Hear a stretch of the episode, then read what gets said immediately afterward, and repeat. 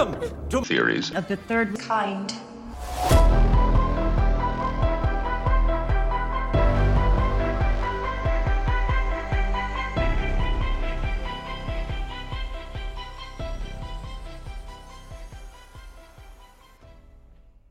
Welcome to Theories of the Third Kind. My name is Aaron, and I'm one of your hosts.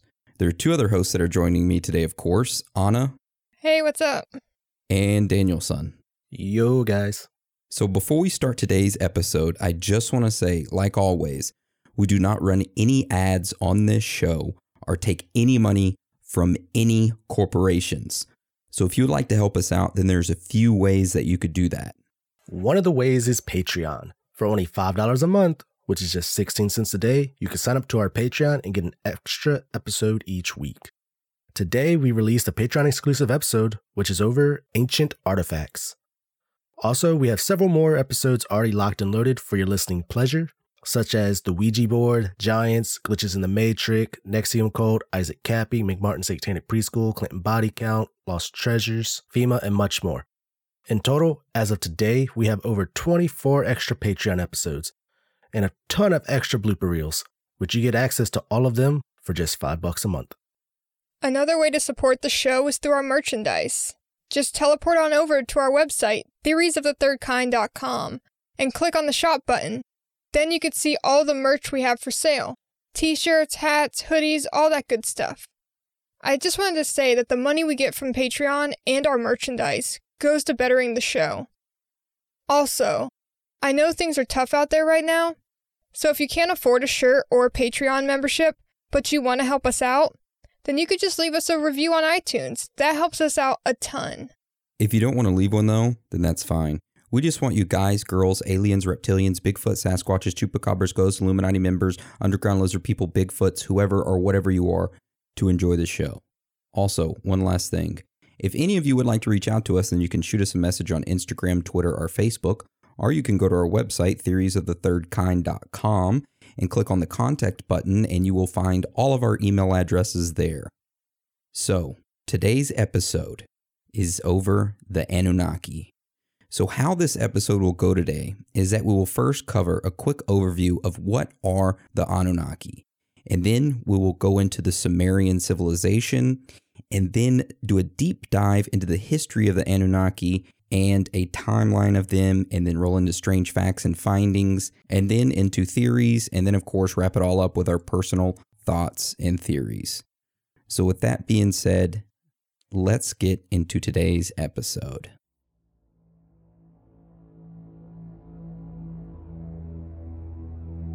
It is believed that around four hundred forty-five thousand years ago, ancient astronauts from another planet in our solar system came to Earth in search of gold. They are believed to be immortal gods that inhabited the earth during the ancient Sumerian time in Mesopotamia. It is said that they helped humans develop the first human civilization of Sumer, and it had taught them not only language, but other advanced set of skills.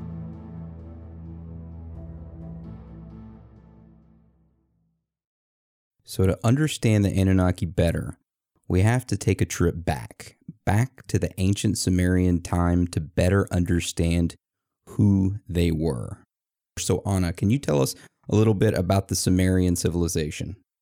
For sure.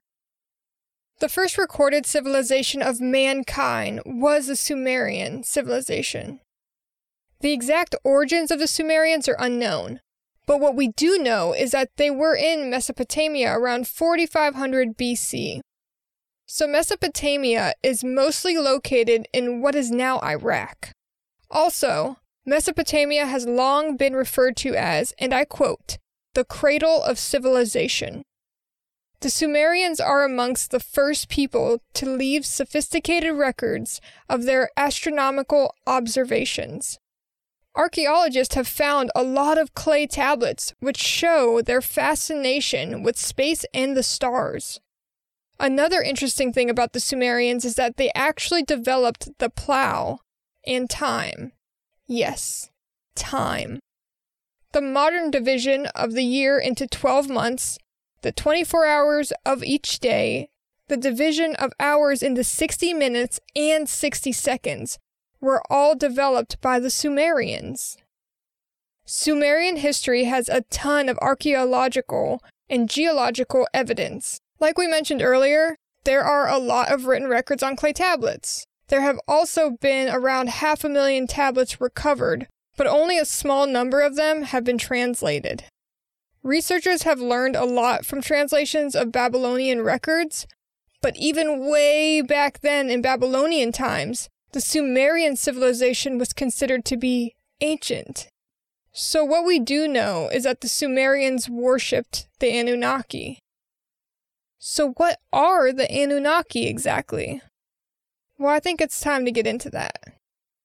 So from ancient Sumerian texts, it is said that these Anunnaki are a race of beings that came from a planet called Nibiru. So the Anunnaki's planet Nibiru, well, its atmosphere was eroding. They decided to come to Earth in order to mine gold to help them repair their atmosphere. When the Anunnaki arrived on Earth over four hundred thousand years ago, they brought with them a race of beings called Igigi. The Igigi were a servant class which existed before human beings were created. The Anunnaki ruled these beings and forced them to do the gold mining for them. However, after twenty-five hundred years of hard labor, the Igigi rebelled against the Anunnaki. One of the Anunnaki beings that told the Igigi on what to do and kind of like ruled over them was named Enlil.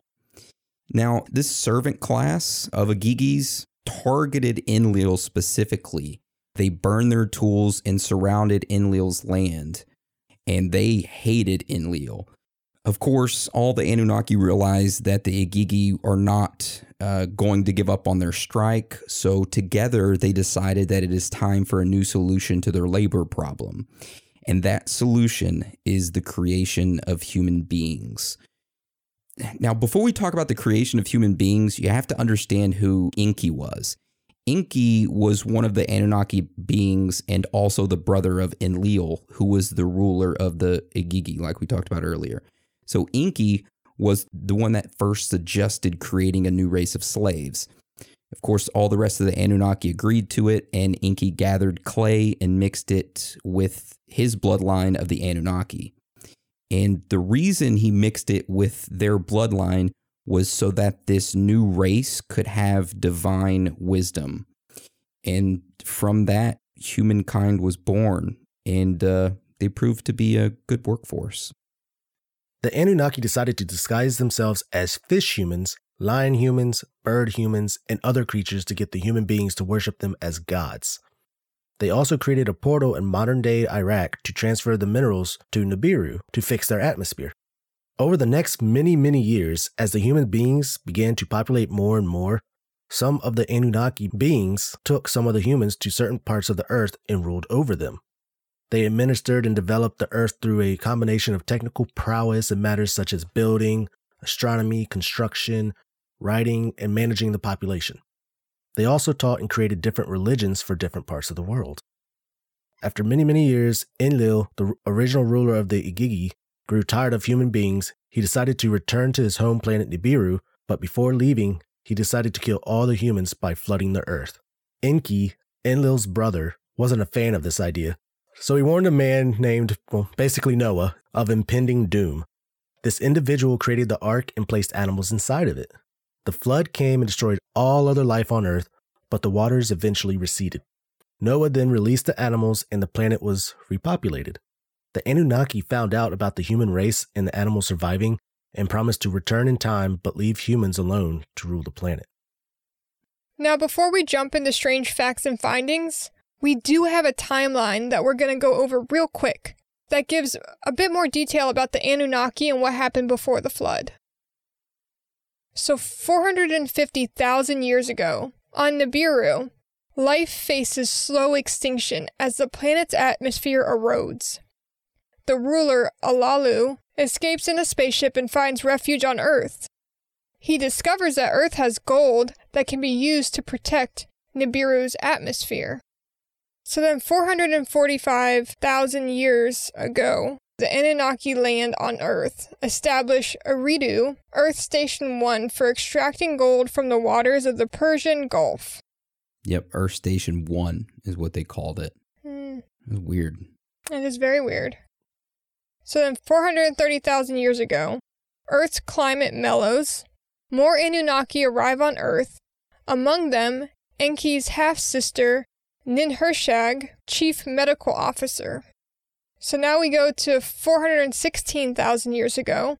As gold production falters, Anu arrives on Earth with Enlil. It is decided to obtain the vital gold by mining it in southern Africa. Enlil wins command of Earth mission. Enki is relegated to Africa. So now we go to four hundred thousand years ago. Seven functional settlements in southern Mesopotamia include a spaceport, Sippar, mission control center, Nippur, a metallurgical center, Shurupak. The ores arrive by ship from Africa. The refined metal is sent aloft to orbiters manned by Igigi, then transferred to spaceships, arriving periodically from Nibiru. So then, three hundred eighty thousand years ago, gaining the support of the Igigi, Alalu's grandson attempts to seize mastery over Earth. The Enlilites win the War of the Olden Gods. It's three hundred thousand years ago. The Anunnaki toiling in the gold mines mutiny, Enki and Ninhursag, create primitive workers through genetic manipulation. These beings take over the manual chores of the Anunnaki. Enlil raids the mines and brings the primitive workers to the Eden in Mesopotamia. Given the ability to procreate, Homo sapiens begin to multiply. There's something we didn't mention. So they created these primitive workers. And originally, these primitive workers is us, humankind. And originally, we didn't have the ability to multiply when they first created us, according to these tablets. We lived for hundreds and hundreds and hundreds of thousands of years. And they initially were like, hey, we see how excellent they are. We need to make more of them. So when Enlil gets a bunch of them, genetically modifies them again, and makes it to where they can uh, do it and multiply. So just a little F Y I. Very interesting. So then we'll go to two hundred thousand years ago. Life on Earth regresses during the new glacial period. We're going to fast forward one hundred thousand years, and climate warms up again. Enlil is starting to grow annoyed with the human beings. So then, forty-nine thousand years ago, Enki and Ninhursag elevate humans. This enrages Enlil. Enlil begins to plot mankind's demise. So then, thirteen thousand years ago, Enlil makes fellow Anunnaki swear to keep the impending flood a secret from mankind. Oof. What a timeline. Yeah. Well, at least we know one of them didn't keep that secret. Yeah. Because it was his, like, creation, and he, he like, wanted to warn them. Enki did. And he felt bad, and he was like, hey, you guys need to save yourselves. Yeah. So I can feel that, I guess. That sounds like the voice of God telling Noah to build an ark. Yep. It's oh, interesting, gosh. Huh? It is. It really is. Yep. So that is the timeline of the Anunnaki. Now, of course, there's a lot more to discuss. So let's jump right into strange facts and findings. Now, the first thing we're going to talk about is, is our D N A. So is there any proof of human beings being made by aliens, which are the Anunnaki? Well, like I said, let's discuss D N A. So D N A is the hereditary material in humans and almost all other organisms. Nearly every cell in a person's body has the same D N A. Most D N A is located in the cell's nucleus, where it's called nuclear D N A. But a small amount of D N A can also be found in the mitochondria. The information in D N A is stored as a code made up of chemical bases. Human D N A consists of about three billion bases, and more than ninety-nine percent of those bases are the same in all people. The order or sequence of these bases determines the information available for building and maintaining organisms similar to the way in which letters of the alphabet appear in certain order to form words and sentences. So science has already successfully mapped the human genome and identified the functions of specific genes and hereditary characteristics such as skin color, for example. But few people know that some of the D N A strands in the human genome are not even human in origin. A research paper published in the Proceedings of the National Academy of Sciences has revealed that the human genome contains at least nineteen pieces of what they call ancient viral D N A. Approximately eight percent of the D N A in the human body is from viral genetic fragments. These are D N A strands that became integrated with the human genome and passed on to several generations. So, it's a little weird, huh? Maybe we were maybe we were created by these Anunnaki. That that is why we'll never find the missing link. Yeah, there's like the big missing link between the cavemen and us, right? Where's that link at? And the Anunnaki, maybe they were the ones who made that link. Hmm. That's interesting. It is. All right, what's the next strange fact and finding that we have? All right, the next strange fact and finding we have is over gold. So the theory is that the Anunnaki needed gold for their atmosphere, correct? Yes. Does gold do anything to the atmosphere? I don't know. Well, gold reflects infrared light. Infrared is basically light you don't see it, but we interact with it in the form of heat. The radiation interacts with our molecules, and that makes them vibrate faster. And you'll feel that as heat. Gold also makes a good heat shield, partly because it's so malleable. You can make gold very thin, it's easy to work with, and it has great properties for reflecting and heat protection. Okay, so there is some kind of uh, fact to back up this claim of them using gold for their atmosphere. Something interesting that I found about it is that they didn't care about gold like we look at gold as chunks of gold. They cared about monoatomic gold, which is a white powder of gold. And there was this scientist who worked at a college who put some monoatomic gold in a gas chamber, heated it to seven hundred to eight hundred degrees Celsius, and it disappeared. Where'd it go? Well, they were like, oh, did the heat of it just make it go invisible? So they went and like wiped down the tray that it was sitting on, and when they lowered the temperature, the powder gold reappeared. And in their studies, they say that the gold, the when it reaches that temperature, it transfers to another dimension. And so that's why th- these people believe that the Anunnaki wanted this gold because it was a way for them to travel in between dimensions. That's not a bad uh, theory or hypothesis. Yeah, they say that the the way that we wear gold and and have gold is because back in the day, you never made money out of gold. It was silver coins or you bartered for stuff. If you ever received a chunk of gold, like actual solid gold, it was a gift from the gods, which is why you would make a necklace out of it, and why we make all these ju- this jewelry out of gold and ha- hold it so high in regards, is because it came from the gods, and it's like stuck in our D N A that that is, like we worship gold. Not mine personally, but some people. Um, eventually, you know, now we fight for the gold that we all recognize. The solid gold, but really they gave zero F's about that. They only wanted the monoatomic gold. I wonder if they wanted both, use the monoatomic gold to help them travel dimensions, but also with this theory of them having it for their atmosphere, that they needed us to mine the gold or whatever, but they somehow, when they made us, they genetically modified our D N A to make it, hey, make them crave gold somehow. You know, I don't crave gold. I don't even like gold. But it would make sense if they were making slaves.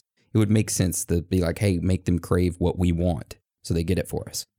Oh, and I think still to this day, it's ingrained in like South African cultures and stuff because like in in Southern Africa, If you work on the gold mines, you pay for nothing.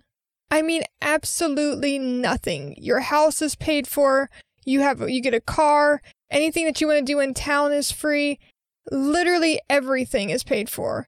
And I learned that if you go to a town and see a big white house on a hill, that you could put money on that that is the mine owner's home.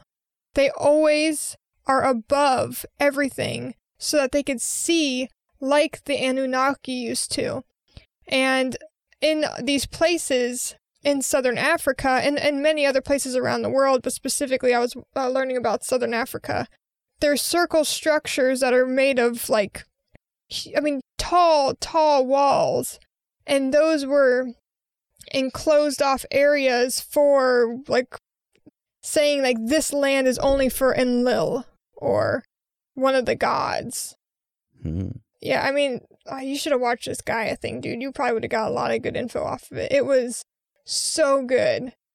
But this guy lived in South Africa and talked, to, he went into detail about the levels of family members and how there's like Abanus, which he said, you know, in Australia, people are called Aboriginal people to let you know that they are a part of the original. And so the Abanus or whatever are s- stating that they are from the original line of Anunnaki. So even in the that culture, they own where they came from in some sort of way if you, when you start breaking down their words. Yeah. It's pretty cool. It was. In, that's that's actually really cool. A lot of good knowledge nuggets in that. If y'all don't have Gaia, pay for a membership, get that shit, because that tells you all the things that they don't put on Netflix or. Um, it, it was really, really good documentaries. Now, Aaron, do you have a site for this that I can get for shit for free? Well, I'm sure that Aaron can find something on some Russian site. Yeah. All right, let's go into the next strange fact and finding. Now, the next one, one of the most valuable artifacts discovered from the Sumerian civilization is the so-called Sumerian King List. This ancient text describes in great detail a time when Earth was ruled by beings referred to as gods for thousands of years. The list composed in ancient Sumerian offers details about numerous generations of kings that ruled over the land of ancient Sumer. The list not only offers us their names, but it details their su- supposed length and location of kingship. We have a small example of text from these uh, ancient lists. Alulim became king. He ruled for twenty-eight thousand eight hundred years. Al-Aljar ruled for thirty-six thousand years. Two kings, they ruled for sixty-four thousand eight hundred years. Then Eridu fell and the kingship was taken by Bad Tabira. And Enmenluana ruled for forty-three thousand two hundred years. That's a long time for somebody to rule. Am I right? Oh, yeah. I mean, I know that's longer than the ages of, if you go b- biblical, but early people in the Bible lived hundreds of years, and I wonder if, if we're going off the theory that Anunnaki made humans, the lifespan was longer back then for humans. Imagine living for sixty-eight thousand years. I couldn't. I honestly hate to say it, I'd probably, by that time, I'd be ready for death. Maybe that's that explains the pyramids. I mean, they did spread out the Anunnaki. Each one kind of took their own humans and kind of went their own way. And it explains what we'll go into next with the strange facts and findings, like the pyramids and ziggurats. It explains those and everything. I have a theory with the pyramids when we get down to that. Okay. Ooh. All right. All right. So each city of ancient Sumeria had a temple in it that they called a ziggurat. These ziggurats were dedicated to Anunnaki worship. They were layered pyramids with flat tops. And we'll have a couple pictures included for you on the site. Yeah. That's where the Sumerians worshipped the Anunnaki. I mean, I prefer those over the pyramids. Really? Yeah, because, I mean... You get resting stops along the way. That, and looked like they have trees and stuff on the side of them, so you could rest underneath the tree, you walk outside... Pyramid, you have to be at like very bottom to kind of get out, right? Yeah. I mean, those are some giant steps. Well, Speaking of giant steps, the next strange facts and finding. Anna, you want to tell us about some giants? Well, you guys know we just did an episode on the giants, so uh, we didn't dive into this so much. But in ancient texts, it does show that the Anunnaki were giants. So we're going to post a picture, of course, on the website. And when you look at it, notice that the Anunnaki is the one seated. And he's just as tall as the two Homo sapiens standing in front of him. Also, note the sun and solar system that are in the upper left corner. Mm-hmm. Super interesting. One, two. Yeah. So, let's go into some theories that we have over what this could be. All right, so the first theory that we're going to cover is called Vril. So, in the nineteen twenties... the Vril Society of Germany allegedly made contact with the Anunnaki by channeling them through esoteric means. They were in pursuit of technology advanced designs for the Nazi Party to gain a future foothold on the world theater. Now, this kind of is like the Vril Society is basically like the dark people behind the scenes. And they contacted the Anunnaki through their, whatever, esoteric means of channeling them. And the Anunnaki said, here's all this technology for you to give to the Nazis. And they gave it to the Nazis. And then, of course, the Nazis were taken down and killed. But before they were, they had a lot of, like, exploring Antarctica. They were supposedly had U F Os. Just listen to our uh, Nazi space program on our Patreon. Sign up to our Patreon and we talk all about it. So it's very interesting. But that's one of the theories, is that the Anunnaki kind of helped them out.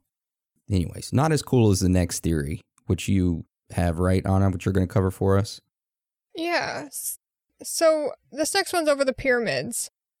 So according to many authors, proof of the existence of the ancient Anunnaki can be found all around the globe. We only have to look at ancient civilizations and their ability to erect massive monuments and transport stones weighing hundreds of tons.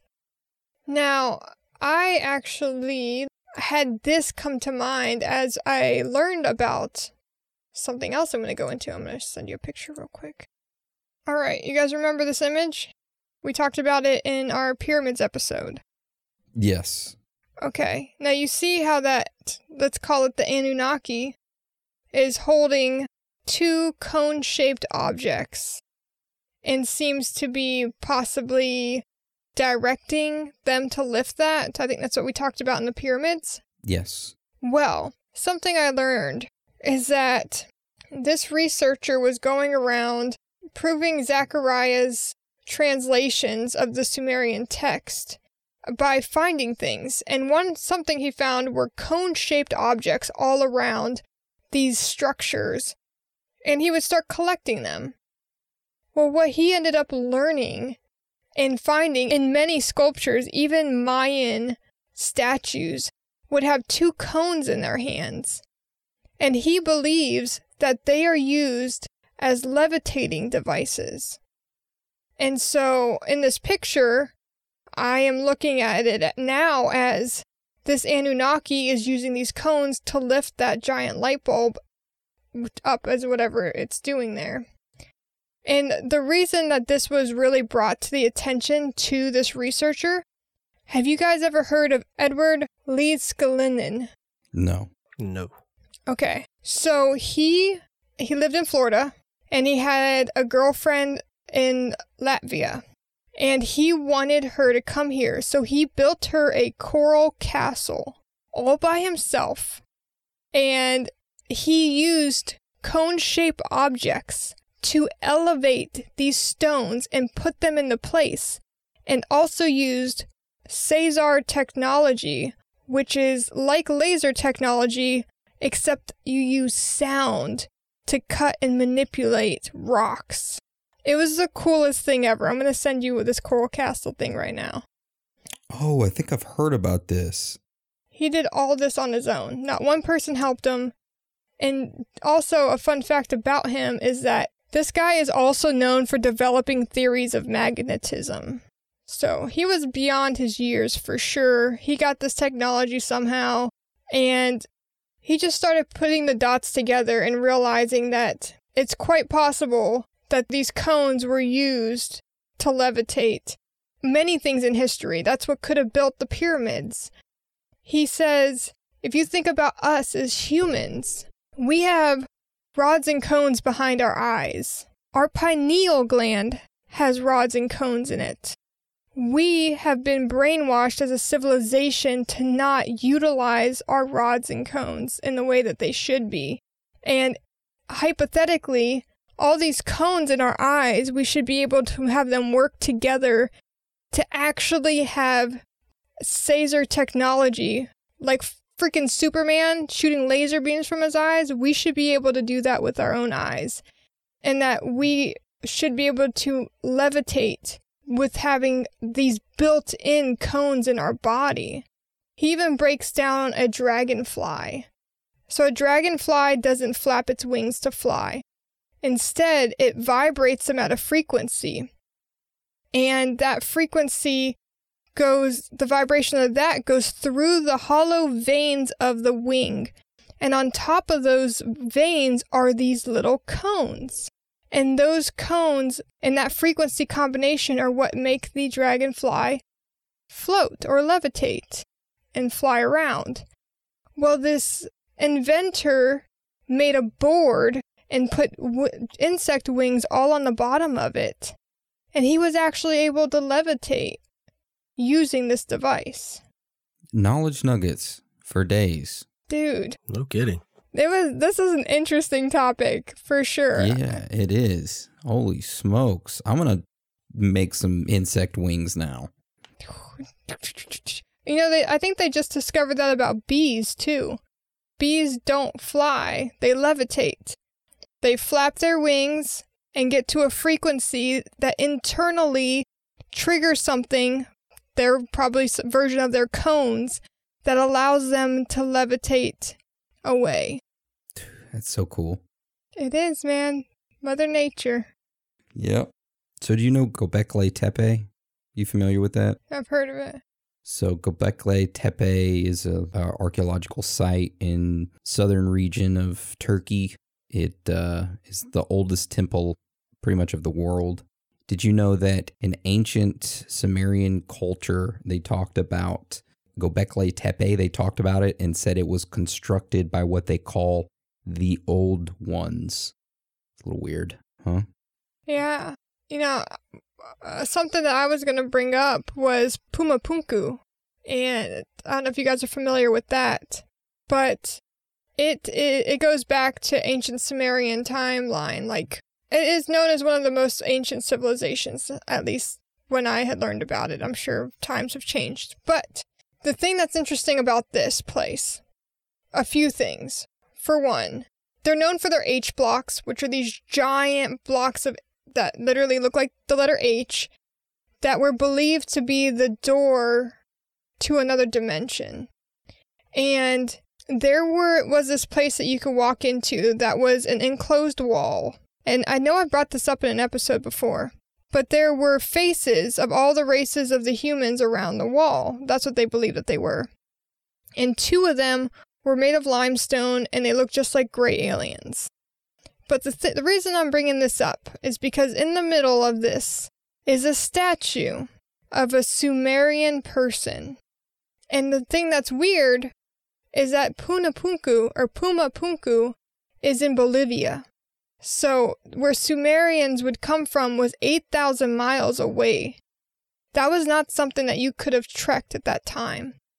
And so, the theory goes is that aliens had already established a civilization in Sumeria. As we know, it was a very smart community. They took one of their members and to another civilization that wasn't as advanced and said, teach them what we've taught you.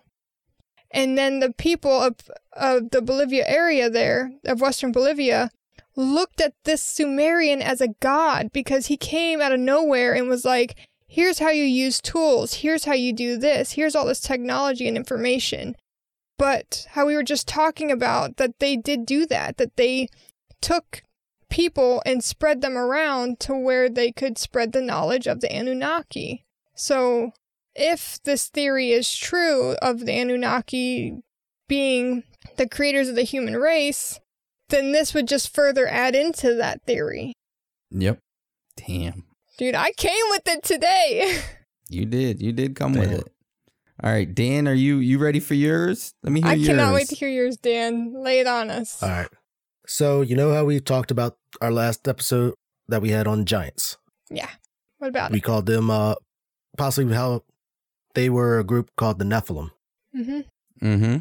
What if the Nephilim were the Anunnaki? All right. So, it's possible that Nephilim, there's certain type, there's certain blood type that they had was R H negative blood. Now, we talked about it before, but if you have R H negative blood, there's certain traits that you had with it.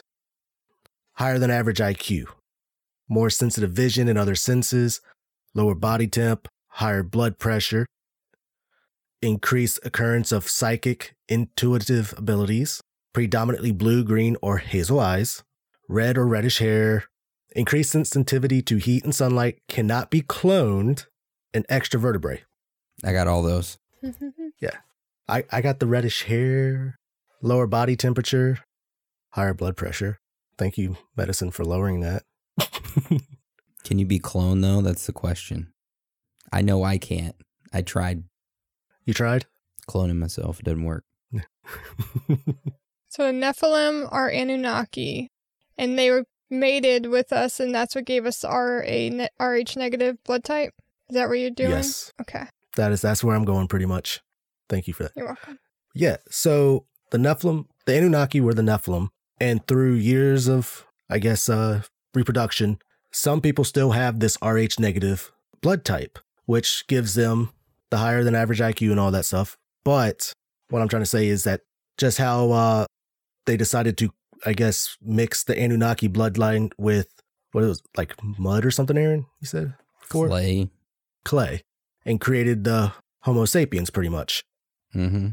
So pretty much that... I'm pretty much trying to say that the Anunnaki are real, kind of, with that blood type. That's where that's where that blood type comes from. Okay. It's interesting. I can dig that theory. I like the way you think about it. I got a theory that kind of pushes that a little bit, but kind of like more modern. Oh, okay. Okay. So you guys remember nine eleven, right? And then shortly after that, we invaded Iraq for their weapons of mass destruction, quote unquote weapons of mass destruction. So, like we talked about, Mesopotamia is currently modern day Iraq. So what if that portal was still there, or some ancient Anunnaki stuff was still there? Saddam Hussein had found it. The United States and other world leaders found out that Saddam had found this ancient Anunnaki technology, labeled it as weapons of mass destruction, and everybody thought, oh, that's got to be nukes, but it wasn't. But anyways, we invade Iraq, kill Saddam. We don't find any quote-unquote weapons of mass destruction because we took the ancient Anunnaki technology. So that's why we went over to Iraq. Maybe we found the portal. Maybe they fucked around with it and it started the Mandela effect. For my personal beliefs, I don't believe that all a human race was created by Anunnaki, because I, that's my personal thing with like Dolores Cannon stuff. But what I, what I could imagine could have happened, right, is that the Anunnaki did make a race of humans, and this race of humans wasn't pure. And they do have this greed about them. And that's when you get people like our politicians and uh, corrupt people who are only about getting more money for this country, not thinking about Jeff Bezos, who has fucking trillions of dollars, but isn't giving any of that to end world hunger and homelessness in America. Literally, he could pay himself to do that if he was a good soul being that came here for good intentions instead of just money. So then you come into where I believe that other beings, because of the corruption of Earth, there was a signal sent out to the universe that said, Earth is on a path of destruction, and we need help. And so light workers and and pure soul beings have been coming to this earth to rebalance it. And now we have finally gotten to a point where we outweigh the evil of this earth. And over time, we will start seeing that the earth becomes a better place. You know, it's it's going to take time. But I actually think that we are shifting into a higher vibration, which many are calling the fifth dimension. Um, but we are slowly getting to a point where we are leaving the evil behind, and the Anunnaki will no longer run and keep us in the three D and stuck in fear and feeling like all we have to do is wake up, eat, sleep, work, repeat. We aren't meant to do that as human beings. We came to this earth to experience being humans and enjoy this planet, but we're slaves to this planet with the way it's set up right now. So I believe we just came down to try to make it balanced, to bring more light to this planet. There was something that I read in the ancient texts where it talks about the Anunnaki. You know how we mentioned how they kind of like separated, and some of the Anunnaki went one way and went another, and mm-hmm. talks about maybe like the ancient Egyptian pyramids were built by the Anunnaki. And of course, you got the other pyramids all around the world built by different Anunnaki leaders. In the ancient texts, it also goes into more detail about which Anunnaki rulers went which way and how they kind of modified each part of humankind in that area to adapt better to that area. And then they are the ones who created that religion. It was kind of like how the world is now, each having their own rulers. And they started fighting each other. The Anunnaki did. The rulers did, started to fight one another, and I think I read something about them even having some weapon that was sort of like the atomic bomb. Hmm. And they were using it against each other. And uh, I think I read something like the Anu or whatever, the head head guy over the Anunnaki came down and was like, you motherfuckers, get out of here and leave these people alone.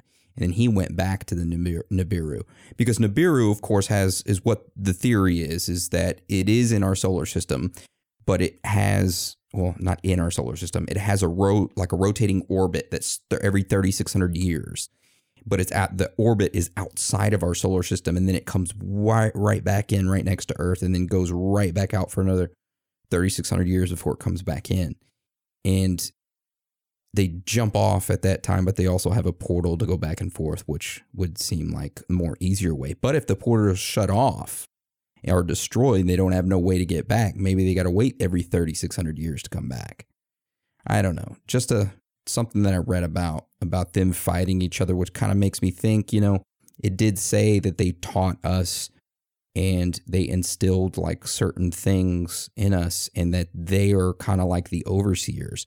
So what if they're still here, and they're the Illuminati? They're the ones overlooking everything and making sure we go towards this path, and that the Greys are the other beings, the other aliens are the ones that are trying to save us human race, because they know we're slaves. But the Illuminati, aka the Anunnaki, are behind the scenes pulling the strings.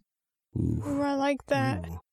To just to back up your theory a bit more, um, I know somebody who meditated and by accident basically had what looked like gray aliens come to her. And she asked them to step into the light so she could see who they are. And they said, okay, and they did. And the alien appearance went away, and they actually looked like light beings. And I would say, uh, for comparison for people, it was like meeting Ashtar people. Hmm. She said that she felt so much love from them, and just what everything you hear about when you meet Ashtar. So I'm saying this to bring up, like, Aaron, you could be right, that, yeah, the Anunnaki are the evil force, the Illuminati, and the Greys are trying to help us, to save us, and maybe they come to us as aliens because they don't want us to see them as humans, because we can relate too much to that. We They want to stay like a bit of a mystery. Um, for the sake of not uh, interfering with us as humans, a uh, human species. And that's why the government won't tell us about aliens. Because once they allow them to come into the planet, once they say, yep, aliens exist, then if the Greys come and we're accepting of them, then the Illuminati slash Anunnaki are threatened, because now the Greys can can directly communicate with us openly and and take control back faster. Possible. That's a good theory. I like these theories. Dude, these are some good ones. Dan, you got one? No, I just like have one problem with it all, though. It doesn't seem like the all of the Anunnaki are evil, though. Like Enki, even though he created us and all that, he did tried he did save one, supposedly through the timeline and everything. So it seems like not all of them are evil. So that wouldn't it'd be hard to say that all Anunnaki are evil then, because you know him saving Noah, that could have been passed along as well. Like, okay, we need to save each other. He might have been a weak link in the Anunnaki. You know, like he got a heart somehow. He just well then that that well if you follow that, then that means that Noah and then all of them, the the what is it um well Homo sapiens are his weak link Anunnaki bloodline, because they came from his bloodline, right? I don't because he used his own bloodline, his own blood mixed with clay to, or was it Enlil? I'm going back to look. I thought it was Enlil. I think it was Enki. I think Enlil was in charge of the Igigi, and then Enki just suggested a new race, which he used his own bloodline, which pretty much his own blood mixed with clay to make the Homo sapiens. So that would make the Anunnaki. Yeah, you're right. You know, his bloodline, the weak link. If you're saying that, so would it be possible? I mean, it could be possible that his bloodline are the good, and that like Enlil and all the other ones could possibly be the evil ones. That's a good That could theory. Be a battle happening. Oh, I like that, Dan. I don't know. It's just something to think about, because, you know, if he if he was really that evil, he would have just let In- uh, Enlil just destroy all of us, or destroy all of the Homo sapiens and just be done with it. All the animals and stuff. Just let it flood the earth and be done. What if he left the dark side and then went over to Zeta Reticuli and was like, hey, Greys, I got some insider information, and uh, we need to save these humans because my brethren are assholes. And as even though I came up with the idea to create these as slaves, I actually see that they're good beings, and we can't keep doing this to them. I like that. I mean, because yeah. You think about it, there's always good and evil. Pretty much there's a balance. We'll just say that. Yeah.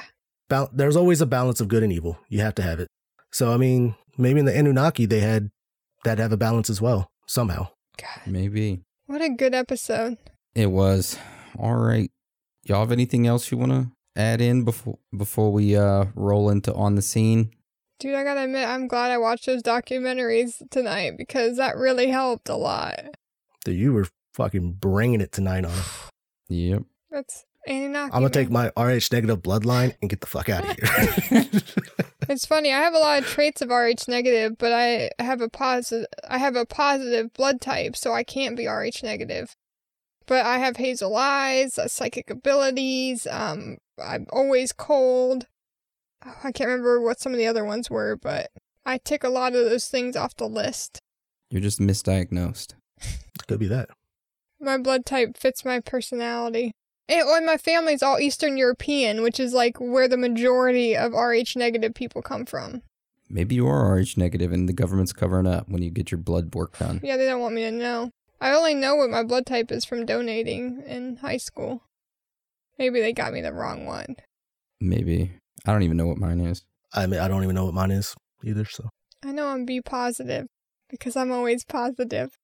I was about to say, like, you better be positive. That's how I've remembered it. All right, so let's move on to this week's On the Scene. All right, if you aren't familiar with On the Scene, it is where Hans, our On the Scene reporter, goes out to the public and gets their opinion on current conspiracy unfoldings. So we're going to listen to that right now. All right, you already know who's loose. It's your boy Hans, On the Scene. All right, so tell me a conspiracy theory that you believe in. One, one that you believe in. No matter how crazy, because I don't judge. Hmm. Dude, know now that you're asking me, I don't have a single thing. You don't have a single thing? Now that you're asking me. Do you believe in aliens, though? Yeah. What about Bigfoot? I believe in Bigfoot. Okay. Well, I think it's just some type of unknown species that hasn't been discovered. Ah. What about abductions? What? What about abductions, like alien abductions? Possible. Possible? Yeah, possible. What would it take for you to believe in it? Well, I don't want to be broke or nothing. You don't, so you don't want to wake up with the aliens playing patty cake with your butt cheeks? No, I prefer, I prefer not to. All right. I was waiting for it. Oh, I was I waiting for the it. ass clapping. Man, I haven't heard that in so long. That sounded so good. Thank you, Hans, for that voicemail. It's always good getting other people's opinions on certain things like aliens and Bigfoot, even though, might I say, that Bigfoot was completely, uh, I don't know what happened during the election. Why was he not on any of the ballots? I know I voted for him. I did too. I know. I put him in. I even put him down as governor just as a backup. I wanted him to get something. He deserved to have some sort of role. He would do it so much better. Definitely. Just like everything in Bigfoot's life, it just vanishes, right? Yeah, like his children. Poor guy. Yep. Anyways, thank you for that interesting voicemail, Hans. I love you and I miss you. Yes, Hans. Thank you. Much love, Hans. We love you so much. I don't really miss you because I talk to you like every day. I'm just kidding. I always miss you. I miss your face. uh. All right. So I guess we move on to shout-outs, right? Y'all got any shout-outs for this week? Yes. Yes. I want to congratulate Benji on his promotion at work, getting a new position uh, at Parks and Rec. I told him that he needs to let us know about his Bigfoot encounters. And he said he already had an encounter. He'll send a highlight video next time. He just needs a camera guy. Um, we got a few new followers. M J S, State of Jake, William Crotty, and Robert Branch all started following us on Twitter in this last week. Uh, Kyle, appreciate ya. He said he can't wait to start uh, listening to the episode after he finishes Oak Island, and that was in regards to the Lost Treasures one. Nice. Yeah, man. Um, appreciate all you guys on Twitter. I have been avoiding social media, I'm not gonna lie, this last week. Too much negativity for me. So, but I did make sure to get on to make to give you guys your shout outs. Um, I hope everyone's being safe out there. I'm gonna shout out Mariah's Madness. She seems like fun. Um, she's newer to Discord. I just talked to her the other day, but I just wanted to let her know, hey, hope you're having a good night. Uh, I'm also going to give an award to the best GIF user ever, Jess the Esthetician. That girl is on point. I appreciate her GIFs or GIFs so much. And um, I just felt she needed a proper shout out. And I hope that you feel better. Uh, Zach Attack is back. Congrats on your baby. So happy. Everything went great. Kneecaps, welcome back from your vacation. We've missed you. So I think that's all my shout-outs this week. Uh, appreciate you guys all on Discord. You're amazing, and I love you all. Nice. Dan, what do you got for us? All right, I got a couple shout-outs from Facebook. First one is uh, Mark. He sent me a long message of questions and stuff that I answered, which I'm going to let let y'all read outside of the podcast because it's a lot that he wrote, and then yeah. he asked more. But they're pretty good questions and stuff. They're awesome. Then got one from Anthony, then uh, Kaiser Soze. He's he messaged saying that he still really loves the show, and he s- says he's waiting to see a Bigfoot twenty twenty hoodie sweatshirt. mm. So maybe. But then he asked if we could throw a Colorado flag into it. So I don't know. mm. Getting too specific there. Yeah, but he said also wanted to say all three of you guys have amazing voices. There's like an orgasm in my ear. Continue what you're doing. You are phenomenal. So that was nice. And a little freaky. Ooh. Yeah. Then uh, shout out to Ryan. He's like, he did ask if we had a P O box that, so we could he could send gifts. We're talking about it still.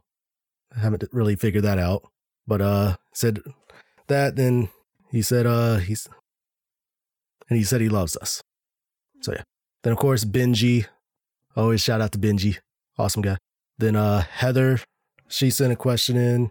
Have you guys ever looked into electronic harassment and targeted people? Have y'all ever heard of that? No.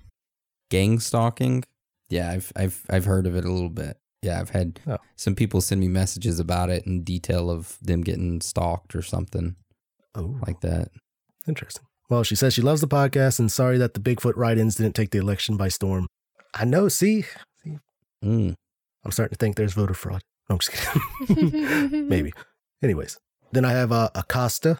Give me a shout out for being a Patreon member, being awesome and all that. Then uh, last one, not but not least, Sarah. Shout out.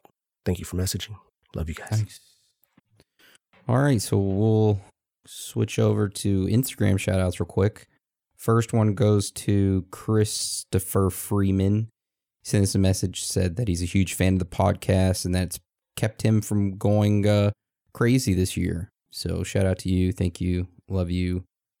Wanted to also shout out Viviana. She said she was a big fan of the podcast and she's also a Patreon subscriber. And uh, she came across this TikTok the other day. I'll forward it to you guys. So thank you for that. Uh, I also wanted to shout out to Jory Webb. Said that he's been listening for two weeks now and just wanted to send some love.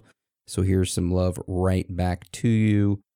And uh, also somebody said, uh, Doom S said, what's your guys' Instagram? I need to put a face to the voice. Well, like we always said, we're we're not putting any faces to the voices just yet. And uh, also another thing, I keep getting messages, at least get probably two or three a week asking about old episodes. Like, where did all the episodes go? The old ones. And I say the same thing. We pulled them because of the quality of the older episodes, and we're redoing them with newer information. Mm-hmm. Which we already released some of those, too. Yep. So you can look forward to more releases of them in the future. Anyways, that's all the shout-outs I have. Do y'all guys got anything else before we roll this out today? No, this is a super intriguing topic. I had only heard about the Anunnaki from what you said in it in random episodes. But uh, this definitely makes you think. And I want to learn a lot more about the Sumerians after after this. There's so much more that we couldn't even have time to dig into. Yeah. Learn about the Sumerian culture. Go back, make a time travel machine, go back to where they were at, you know? Live talk. With them. Yeah. Mm. All right. Well, I just want to thank you all today for joining us. And again, thank you for your support. You are all amazing. So with that being said, Dan and Anna, you want to roll us out? Sure will. It's okay to be out of this world with your thoughts. Because you're not alone.